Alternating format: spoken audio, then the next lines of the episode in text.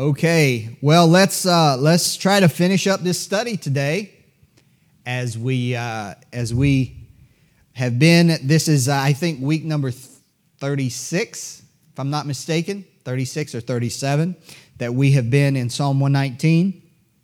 And uh, what's interesting to me is we've gone through Psalm one nineteen, and I, I I can't say I, I expected it, is how many different subjects have been touched upon and you know we've we've tried to you know there's a number of subjects that repeat in psalm 119 a number of times. And so we tried to cover those at least once. But then there's a, a, a lot of uh, kind of more minor subjects that are mentioned only once that are in uh, that are in psalm 119 and we tried to cover those. And we'll try to do some of that again today. So let's look at psalm 119 verse number uh, 169 through verse 176 169 to verse 176. All right, let's let's do this today. Let's read this in unison. All right? Let's read this in unison. Psalm 119 verse 169. Let my cry come near before thee, O Lord. Give me understanding according to thy word. Let my supplication come before thee Deliver me according to thy word. My lips shall utter praise when thou hast taught me thy statutes. My tongue shall speak of thy word, for all thy commandments are righteousness. Let thine hand help me, for I have chosen thy precepts. I have longed for thy salvation, O Lord, and thy law is my delight. Let my soul live, and it shall praise thee, and let thy judgments help me. I have gone astray like a lost sheep. Seek thy servant, for I do not forget thy commandments. What's interesting, and aren't you glad that every part of the Bible is not, every part, God, did not design and order the Bible such that everything was what is, was directly what he is saying to us. Many parts of the Bible are what his people are saying to him. You know why that helps us? Because we can take those and put those words, which are his words, which are also the words of his people, and put them in our own mouth and speak those words back to him. And that's a, that's a blessing. I see that in some of these verses we read. Let's pray together. Lord in heaven, uh, first of all, thank you for the cross, Lord. If you had not come to seek and to save us, we would, we would have no hope at all.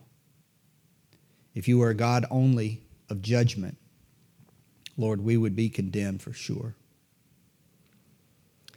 Uh, but Lord, I thank you that you have come to seek and to save us. I thank you for seeking and saving each and every person here. And as we think about in our church uh, the 50th anniversary, Lord, there have been many people, uh, hundreds of people that have passed through these doors, have been a part of this church, uh, whose lives you have touched, whose lives you have changed, and who, uh, who there are people who you have sought individually, one by one, to bring them into your fold. And Lord, I pray for this group here that's here, that's listening by the internet. I pray for them that your blessing and grace would rest upon them. Lord, I pray that also that you would stir up the hearts of each and every person that's a part of our church. Lord, to be zealous to serve you here, to be uh, to have a great desire to live for you, and to be committed uh, to you as their Savior and to your work uh, as we serve you together. Lord, would you please bless our, uh, our Sunday school lesson uh, this morning as we try to conclude Psalm 119? Would you please teach us and help us? We certainly have no power uh, except that you truly meet with us and teach us by your Spirit, not just through me, although, Lord, I definitely ask you to help me to say what you would have me to say. But I pray that your Spirit, on an individual basis, would teach your people according to what their needs are. And so, Lord, we thank you so much for the things we've learned in Psalm 119. We thank you for uh, how many things in this psalm have stirred us and uh, how many uh, words in this psalm have, have been have ended up in our own mouths as we've tried to talk to you and serve you. Lord, thank you for these things. I pray that you would uh, help your people this morning as you've helped him in our throughout our study of Psalm 119. Lord, we commit this time to you, and we also ask you, Lord, to bless the other Sunday school teachers as they teach, that you would give them grace and spiritual power and energy and wisdom as they teach as well. In Jesus' name, amen. All right, Psalm 119, verse number uh, 169. Verse 169 and verse 170 say very similar to the same thing. Let my cry come near before thee. Let my supplication come before thee. And uh, what's interesting, and just as a note, as we just keep as we pass on by, is that uh, is that it is amazing that our prayers, as weak and feeble as they are, you could barely if we if we prayed, if if we knelt down here like we did at the cottage prayer meeting, at, but at the church house, if we knelt down here and we prayed to God, you wouldn't be able to hear our prayer outside that door right there. But yet, the our prayers somehow, not because of anything in us, but because of the nearness of, of the Lord to us.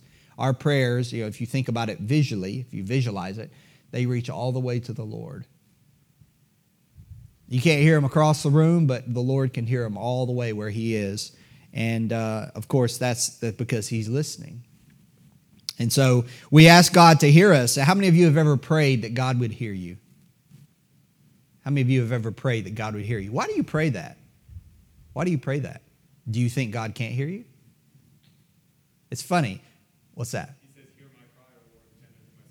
You're going to get all spiritual. Exactly. We, we do it because we're, we're expressing the fact that we want God to hear us. We want Him to incline His ear and not turn a deaf ear to us. And we know He doesn't. And if our hearts are right, our hands are clean, our, our relationships with His people are right, because that's, that's in there too. We talked about it at the, at the prayer meeting. And uh, we pray in faith that He'll hear us. And whether He answers will be according to His will, of course, whether He answers in the way that we ask. But we know, the Bible says, we know that He hear us. We know that He heareth us. He says, O Lord, uh, give me, verse 169, give me understanding according to thy word. I'm sorry. I have to give our winner her prize. Congratulations. You duly won the, the prize for the drawing, and it happens to be probably the last one for this series. So, all right. Uh, he says, Give me understanding according to thy word. You know, you look at the book of Proverbs, we won't spend some time there. I want to get some other verses, but in the book of Proverbs, there's, there's a number of, of words that are used that are, you know, they definitely overlap, like the word knowledge and the word wisdom and uh, the word understanding. Uh, these are all these those three words in particular you see in the book of Proverbs many, many times. And they're a little bit different. Of course, knowledge refers to, to just general information that, you know, as opposed to being ignorant. That is, not knowing. The word ignorant is not a bad word. Some things we should, are there not some things we should be ignorant of? There are some things that we should not know about. Uh, for, for sure, the depths of them. Uh, Revelation says that one of the churches, uh, the letters to the churches, that they had not known that's the word knowledge, the depths of Satan. Well, that's, that's something we should know. We know what sin is, and we have a general acquaintance with sin in its various forms just by just by you know the circumstances of our lives. But but some things we should be ignorant of and and it's better if we do not have personal knowledge of those things. Then you have wisdom. Wisdom is the application of knowledge right Wisdom is also, you see it similarly as the word discretion, which is, which is also the, the ability to take what you know and make right decisions that will have, a, have an outcome that is proper and right and beneficial and uh, you know and obedient to the lord. So it's the taking it's the proper application of knowledge.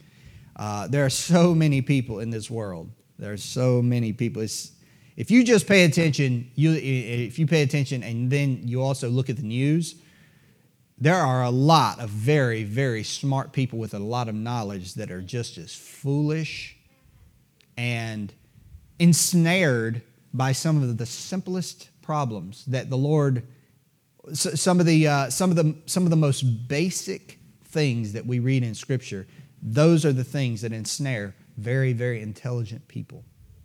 You know, you think of, especially think of uh, women, alcohol, those things that are in Proverbs, which just they stand out, repeat it over and over and over. And yet you, you find people with PhDs, multiple PhDs in various fields, very intelligent, far more intelligent than any of, any of us. And yet, no wisdom. No wisdom. God help us. I don't say that to condescend for sure. God help us to give us wisdom and discretion. So you have knowledge in Proverbs, you have wisdom, and then you have what we see here understanding according to thy word. Understanding is, I guess, similar, definitely similar to knowledge, based in knowledge, similar to wisdom, the application, but it, it deals with the thoroughness of our, our acquaintance with something. It's how well we know it, how well we are acquainted with it. And this doesn't, this isn't just about spiritual things. Uh, in fact, if we go back to Proverbs, many, many things in Proverbs aren't necessarily spiritual in nature, they're very practical. And, uh, and so having an understanding of what motivates people. That's a lot of what uh, Brother Stewart has, has uh, asked me and, and, provided several books by John Maxwell. And, uh, that, and a lot of the, the things John Maxwell points out are, are biblical principles, like especially that you would find in Proverbs, but a lot of them have to do with people, just the way people are. And that those are kinds the kinds of things that you get we might that would fall under the category of understanding. Like what motivates people? People like as, a, as an example, the people the people like to be recognized. Right? People love to be recognized when they do something or when, you know, and it's not it's not a matter of puffing up puffing up their ego or anything like that. But that's just a that's just one example of something that, you know, when you're kids, your, your kids are like that. You see your kids and they do something, and, and to you it's very mundane. It's, it's not important. It, it's, it's not hard or whatever, but to them it's an accomplishment. It's important to go to that, that child of yours and to say, Great job. That is awesome. That's fantastic. It's important to do that. Why? Well, because we're taught in Scripture how important you know, things like Thanksgiving and about the nature, the, our nature. And these are kinds of things we learn in Proverbs. And so when we have an understanding of that, that's just one subject, but then there's many, many other subjects. You deal with money, issues of money, issues in marriage, in relationships. All these things we have to have an understanding, an understanding, an understanding. In your marriage, in your marriage, it's better just to not say it. Right? It's better just to not say it. You know what that is? That's an understanding of the negative outcomes of something when you're in a particular frame of mind or your spouse is in a particular frame of mind. It's just better just to button up and talk later. Those are, those are things that fall under understanding. All right, let's, let's keep going just so we don't get too bogged down. Uh, let's go to verse number 171 and 172 because these are related as well. The Bible says, My lips shall utter praise when thou hast taught me thy statutes. My tongue shall speak thy word, for all thy commandments are righteousness. Now, I want to share a few things about this. Verse 172, notice the words, My tongue shall speak of thy word. Now, let me ask you a question. What normally, when the use of the tongue is obviously a reference to our words, our, the, word, the word lips and mouth is also a reference to our words generally. So, what generally, the use of our tongue, generally produces what? What we would call, well, let, let, let me ask like this, because that was that's not a clear way to ask. Our tongue generally produces whose words? Our own words, right? It's my tongue, therefore, it's my words. What my tongue, my lips say are my words. But what you see here is something different. You see, my tongue shall speak of thy word. Well, that's interesting. Someone else's word, in this case, the Lord's words, on our tongue. Now, hold your place here. Let's look at a, a couple of verses. Uh, look at uh, Psalm 12. Don't lose your place here because we'll be back in just a minute. Psalm 12, interesting um, cross reference.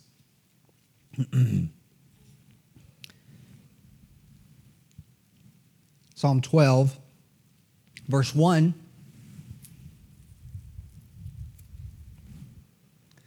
Says this Help, Lord, for the godly man ceaseth.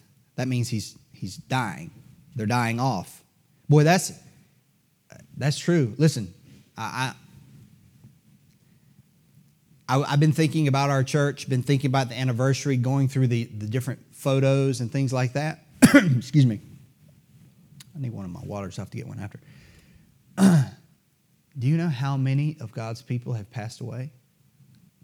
Some of them, of course, because I've been here for a while, like Brother Vernon and Sister Karen and Miss Juanita. And how many people did we know that love the Lord and follow the Lord have passed away? Help, Lord, the godly man ceaseth. But, but listen, we want to remember those people. And you know what? I hope we remember them. Maybe we can, maybe at the anniversary meetings, we can tell some stories about some of those people and what they did because there were, there were some funny stories. I, I used to always love to hear, oh, thank you. I used to always love to hear Brother Clarence uh, sing his sing his, so, uh, his socials, his specials. And uh, Brother Clarence was such a classy man. He, he and uh, Brother Harry Jacobs, so classy, right? He used to, when they would write me checks, this is when I was in Bible college and stuff, the church would write me checks, reimbursement or whatever, and he would always sign, he was always paid to the order of Adam Wood Esquire. He was just, and his handwriting was just, just so perfect, right? Remember his handwriting? It was like, it was like a penman. Even for mundane things, he would write really nicely. You know, those are godly people that have passed off the scene. Help, Lord, the godly man ceaseth. That, that's what we're talking about. But where does that put Choice Hills Baptist Church right now?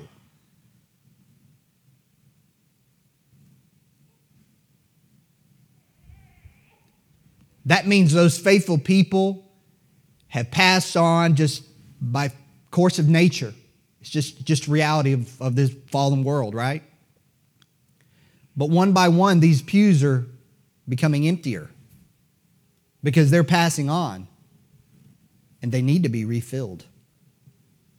They need to be refilled with renewed commitment to God and to His work.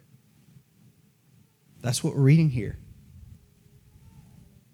The faithful fail from among the children of men. This is not so much talking about, when the Bible speaks of failure, it's not so much, there are times, but, but generally speaking, it's referring to people that are dying, people that are dying off. But who's replacing the faithful? Verse 2. Notice it says in verse 1, the children of men. Verse 2, they, the children of men, speak vanity, everyone with his neighbor.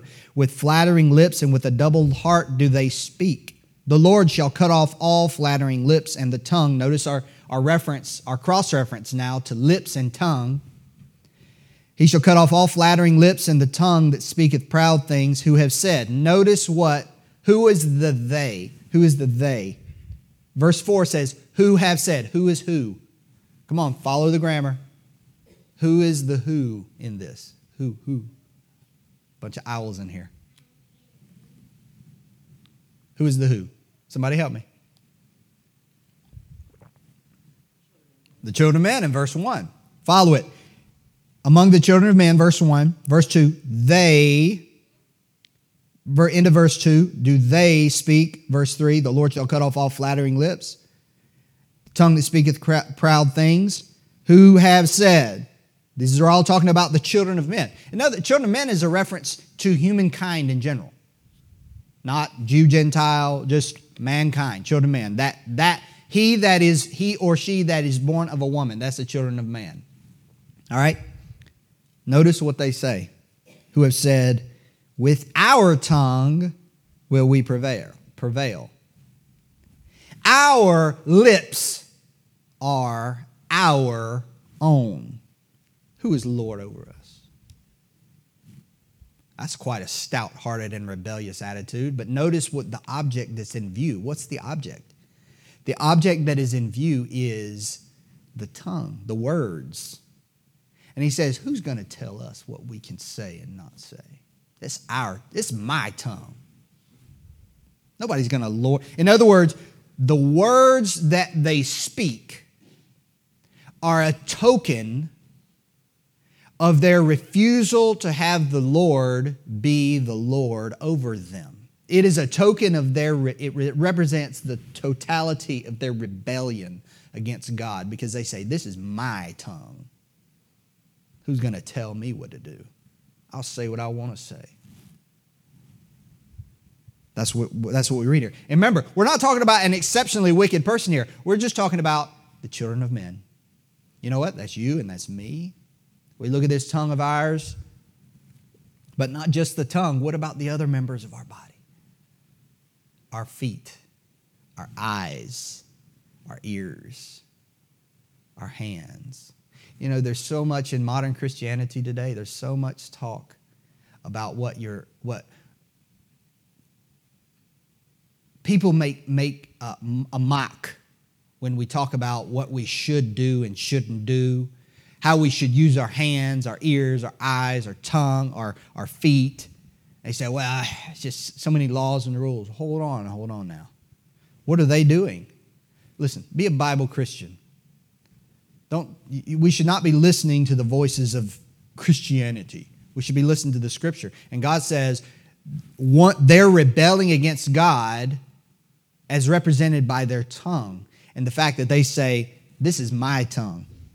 Who's going to tell me what to do? In Exodus chapter 4, verse 11, remember the Lord talking to Moses, and Moses is giving all these excuses because he says he's not eloquent, and perhaps that means that he couldn't speak Hebrew like the children of Israel did, or perhaps he had a speech impediment. People have different ideas on that, opinions, but, but here's the point the Lord answered Moses by saying this And the Lord said unto him, Who hath made man's mouth? Or who maketh the dumb or the deaf or deaf or the seeing or the blind? Have not I the Lord? Here's what I want to remind us of is this. Who made your tongue? It's not your tongue.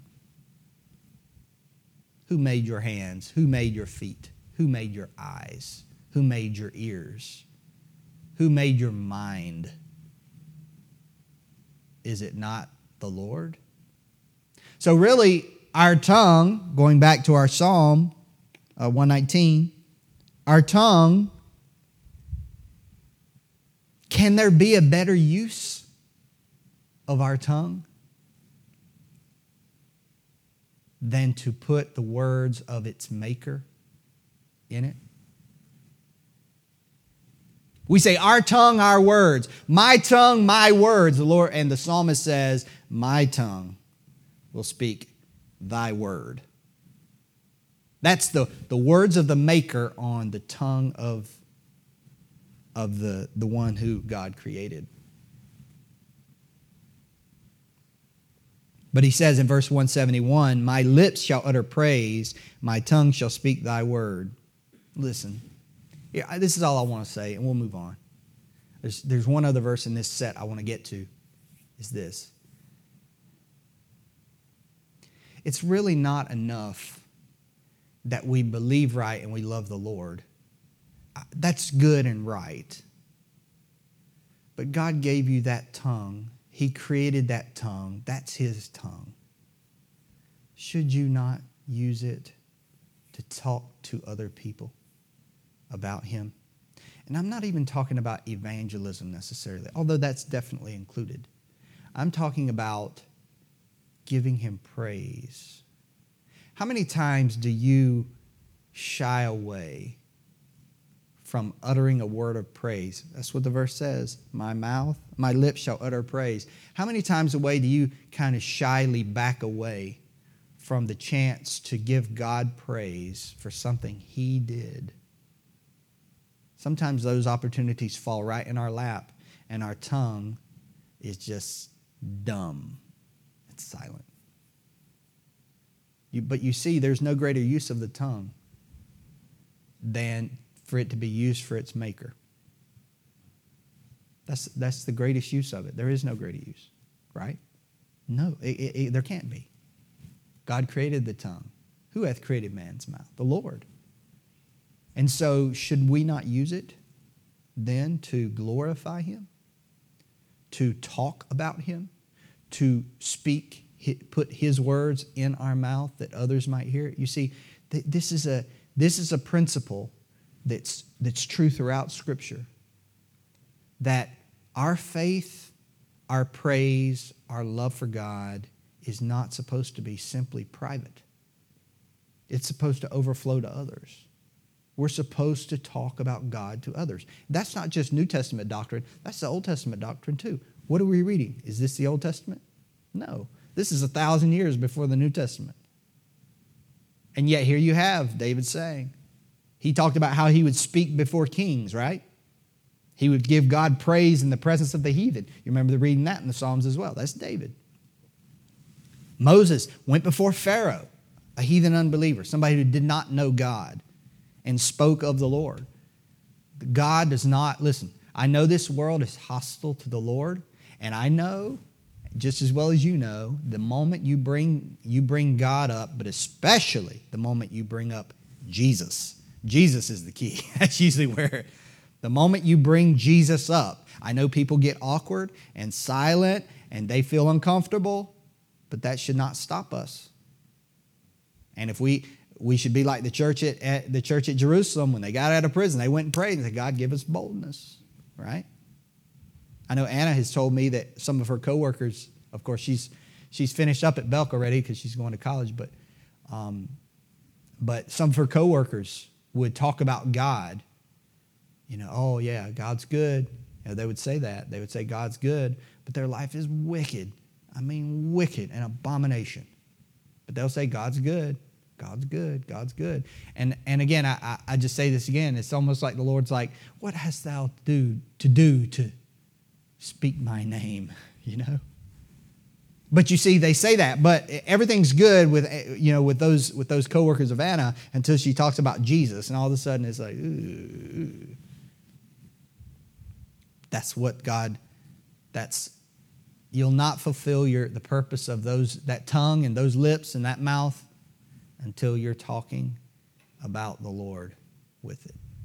That's why it was created. Your hands, your, your hands, your feet, your eyes, your ears, your nose, everything that you are and have was created for God's glory and pleasure.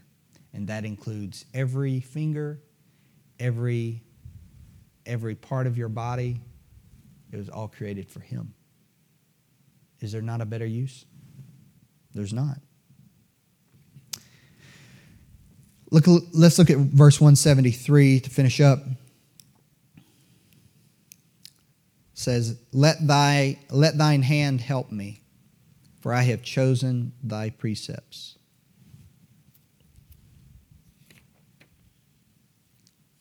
Psalm 119, verse 30, we've already covered this. It says, I have chosen the way of truth. What is a choice? A choice is an act of the will, right?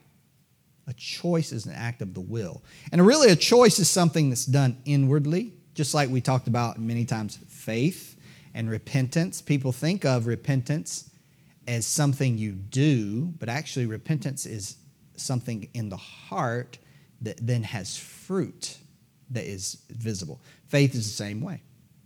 Well, a choice is like that as well. It's an inward act of the will, an inward decision. But then, of course, all choices have fruit they play out. But here's the principle I want you to see from this Let thine hand help me, for I have chosen thy precepts. Some people want God to do everything for them. They want God to do everything for them. Even over, he, they want God to overrule their protests and even their own desires. They want God to fix them, even though they have no desire to be made better. They say, sometimes when you deal with people that have a problem with a particular sin, they say, Well, I just ask God to take it away from me. They still want to commit to sin. They still want to do the thing God forbids, or they still refuse to do the thing God enjoins. And they say, Well, God, take it away. They just, I put it like this I, I wrote it out just so I, I, could, I could clarify it in my own mind. The careless sloth knows a thing is, that is wrong that he does, or knows something he ought to do, but he apathetically lays the responsibility wholly upon God to fix him. He does not even have an inward desire to be fixed. He has no repentance. He is still lazily set in his sin. God, fix me. Yeah, I know it's wrong. Man, fix me, God. That's not what this psalmist said. Look what he said. Let thine hand help me, for I have chosen thy precepts. It's almost like this. The principle is the Lord wants us to choose the right. It's on us to make that decision, to repent that's inward, though. But having made that choice, we look to the Lord and say, There's no way I can accomplish it, right? There's no way I can accomplish it. Listen to this. If this is uh, in the, the uh, Treasury of David, if grace has given us the heart with which to will, and that's true too, it will also give us the hand with which to perform. That's good. You see, that's what the psalmist is doing. He said, Lord, I've chosen. I've repented. This is what I, I want to do your will. I want to follow you. I want to, I want to get this sin right. Lord, it's, it's wrong and I don't want it anymore. See, that's all inward. But we don't have any power to do it. right? We don't have any power to do it. So God says, so he, he cries out to the Lord, let thine hand help me. But the principle is that the Lord does require our definitive choice right? We, we have to actually repent. We have to actually deal with the thing in our heart. And then He'll help us accomplish it. In other words, if you're, if you're a smoker and you want to give up cigarettes, you can't just say, well, take it away. Whoa, whoa, whoa, whoa, whoa. The Lord says, repent. and then He'll help you. but the problem is, a lot of people don't want to repent. They don't want to change, they don't want to be different. And they figure, well, if God just fixes them, then they'll be better. But the problem is the Lord wants us to, to repent. Proverbs 13, verse 4 says, The soul of the sluggard desireth and hath nothing. That, I, I just want to say, it, that kind of desire of the, of the sluggard, he desires, but is that a real desire? Well, I'd like to have it. That's a wish. That's not real. Because if he, if he had a true desire, he'd, he'd get off his duff and go do something, right? There was a passage, yeah, I'm finishing here, but in Mark 9, there's a passage of a man who brought his child to Jesus. And he said, Lord, if thou canst do anything, help my son. I'm paraphrasing. And the Lord said, If thou canst believe, all things are possible to him that believeth. the man came to Jesus and didn't believe. In other words, he hadn't even dealt with the issue of faith in his heart. He just expected Jesus to fix him. That's not how it works. Of course, that man had no power at all to heal his child. That's true. Even if he believed he had no power to heal his child, that was wholly on Jesus.